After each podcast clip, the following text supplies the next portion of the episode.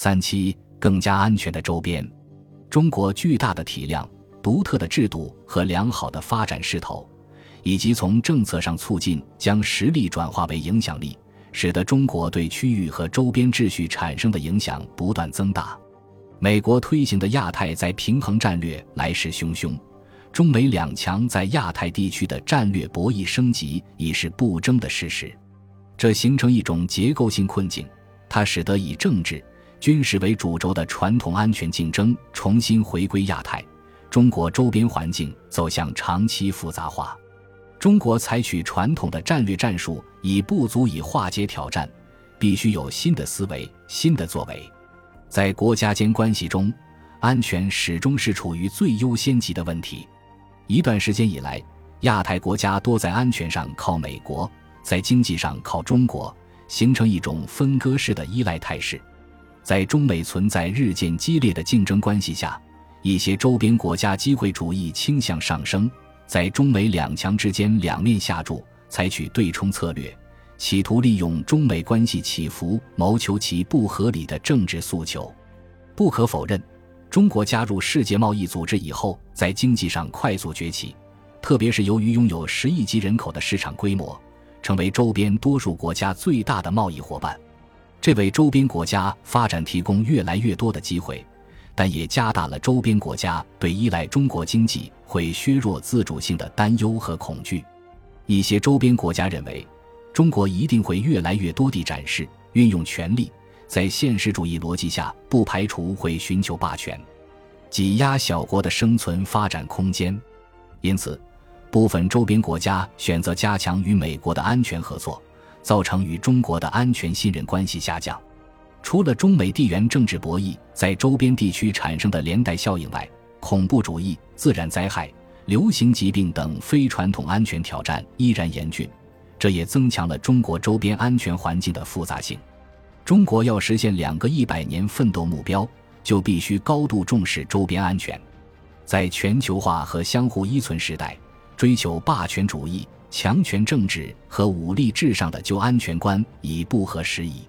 中国反对域外大国在亚太地区不顾他国的安全关切，追求所谓的绝对安全，反对在中国周边地区生战生乱，明确向国际社会表明中国不惹事也不怕事。为加强维护和平稳定的周边环境，中国政府积极参与地区安全合作，并大力提升在安全领域的议程设置能力。亚信是亚洲覆盖范围最大、成员数量最多、代表性最广的地区安全论坛。二零一四年五月，中国作为主席国主办亚信第四次峰会。五月二十一日，习近平在峰会上的讲话中指出，要跟上时代前进步伐，就不能身体已进入二十一世纪，而脑袋还停留在冷战思维、零和博弈的旧时代。我们认为，应该积极倡导共同、综合。合作、可持续的亚洲安全观、创新安全理念，搭建地区安全和合作新架构，努力走出一条共建、共享、共赢的亚洲安全之路。在中国提出的亚洲新安全观中，共同就是要尊重和保障每一个国家安全。安全应该是普遍的，不能一个国家安全而其他国家不安全，一部分国家安全而另一部分国家不安全。更不能牺牲别国安全，谋求自身所谓绝对安全。安全应该是平等的，各国都有平等参与地区安全事务的权利，也都有维护地区安全的责任。任何国家都不应该谋求垄断地区安全事务，侵害其他国家正当权益。安全应该是包容的，强化针对第三方的军事同盟，不利于维护地区共同安全。综合就是要统筹维护传统领域和非传统领域安全，合作就是要通过对话合作促进各国和本地区安全，要通过坦诚深入的对话沟通，增进战略互信，减少相互猜疑，求同化异，和睦相处。要着眼各国共同安全利益，从低敏感领域入手，积极培育合作应对安全挑战的意识，不断扩大合作领域。创新合作方式，以合作谋和平，以合作促安全。要坚持以和平方式解决争端，反对动辄使用武力或以武力相威胁，反对为一己之私挑起事端、激化矛盾，反对以邻为壑、损人利己。可持续就是要发展和安全并重，以实现持久安全。在这次峰会上，中国提出促进亚信制度发展的一系列新倡议，推动亚信成为覆盖全亚洲的安全对话合作平台。并在这一基础上探讨建立地区安全合作新架构。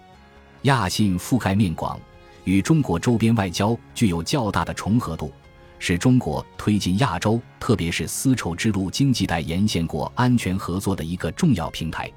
中国海洋国土面积有三百万平方公里，与多个国家海域相邻或相像，与一些邻国存在海洋纠纷。十八大以来。中国加快建设海洋强国，管控和化解海洋纠纷对国家安全的负面影响越来越重要。近些年来，中国政府在维护海洋安全问题上倾注了大量资源，并以解决问题为导向，提出一些新的思维和政策。比如，在南海问题上，一方面始终坚持通过与直接当事国协商谈判解决争议，反对将南海争端国际化和多边化。另一方面，愿意同东盟国家一道努力，将南海建设成为和平之海、友谊之海、合作之海。这是一种双轨思路，即有关具体争议由直接当事国在尊重历史事实和国际法基础上，通过谈判协商和平解决；南海和平稳定由中国和东盟国家共同加以维护。这种双轨思路避免了东盟整体利益被个别国家所干扰甚至绑架，可以说是为解决南海问题贡献了现实可靠的方式。二零一六年七月二十五日，中国和东盟外长会议通过《中国与东盟国家外长关于全面有效落实南海各方行为宣言》的联合声明，再次确认通过双边谈判解决争议的原则。二零一六年八月。中国与东盟国家在内蒙古满洲里市举行了落实南海各方行为宣言第十三次高官会和第十八次联合工作组会。在这次会议上，各方表示将继续全面有效落实南海各方行为宣言，重申坚持通过谈判协商和平解决争议，坚持通过地区规则框架管控分歧，深化海上务实合作，推进南海行为准则磋商。维护南海的和平与稳定。紧接着，在九月七日，第十九次中国东盟领导人会议通过了《中国与东盟国家应对海上紧急事态外交高官热线平台指导方针》和《中国与东盟国家关于在南海适用海上意外相遇规则的联合声明》。这说明，尽管近些年海洋争议扩大，使一些人对亚洲是否能够继续保持稳定的看法提出了怀疑。但中国仍在积极通过创设管用的机制和管道，培育和加强地区战略互信，管控和缩小分歧，防止海洋争端升级为军事冲突，维护亚太地区和平稳定。亚太地区除了领土海洋问题外，各种非传统安全问题依然突出。中国在坚持亚洲新安全观的基础上，积极参与和巩固既有地区安全机制。加强联合应对非传统安全挑战。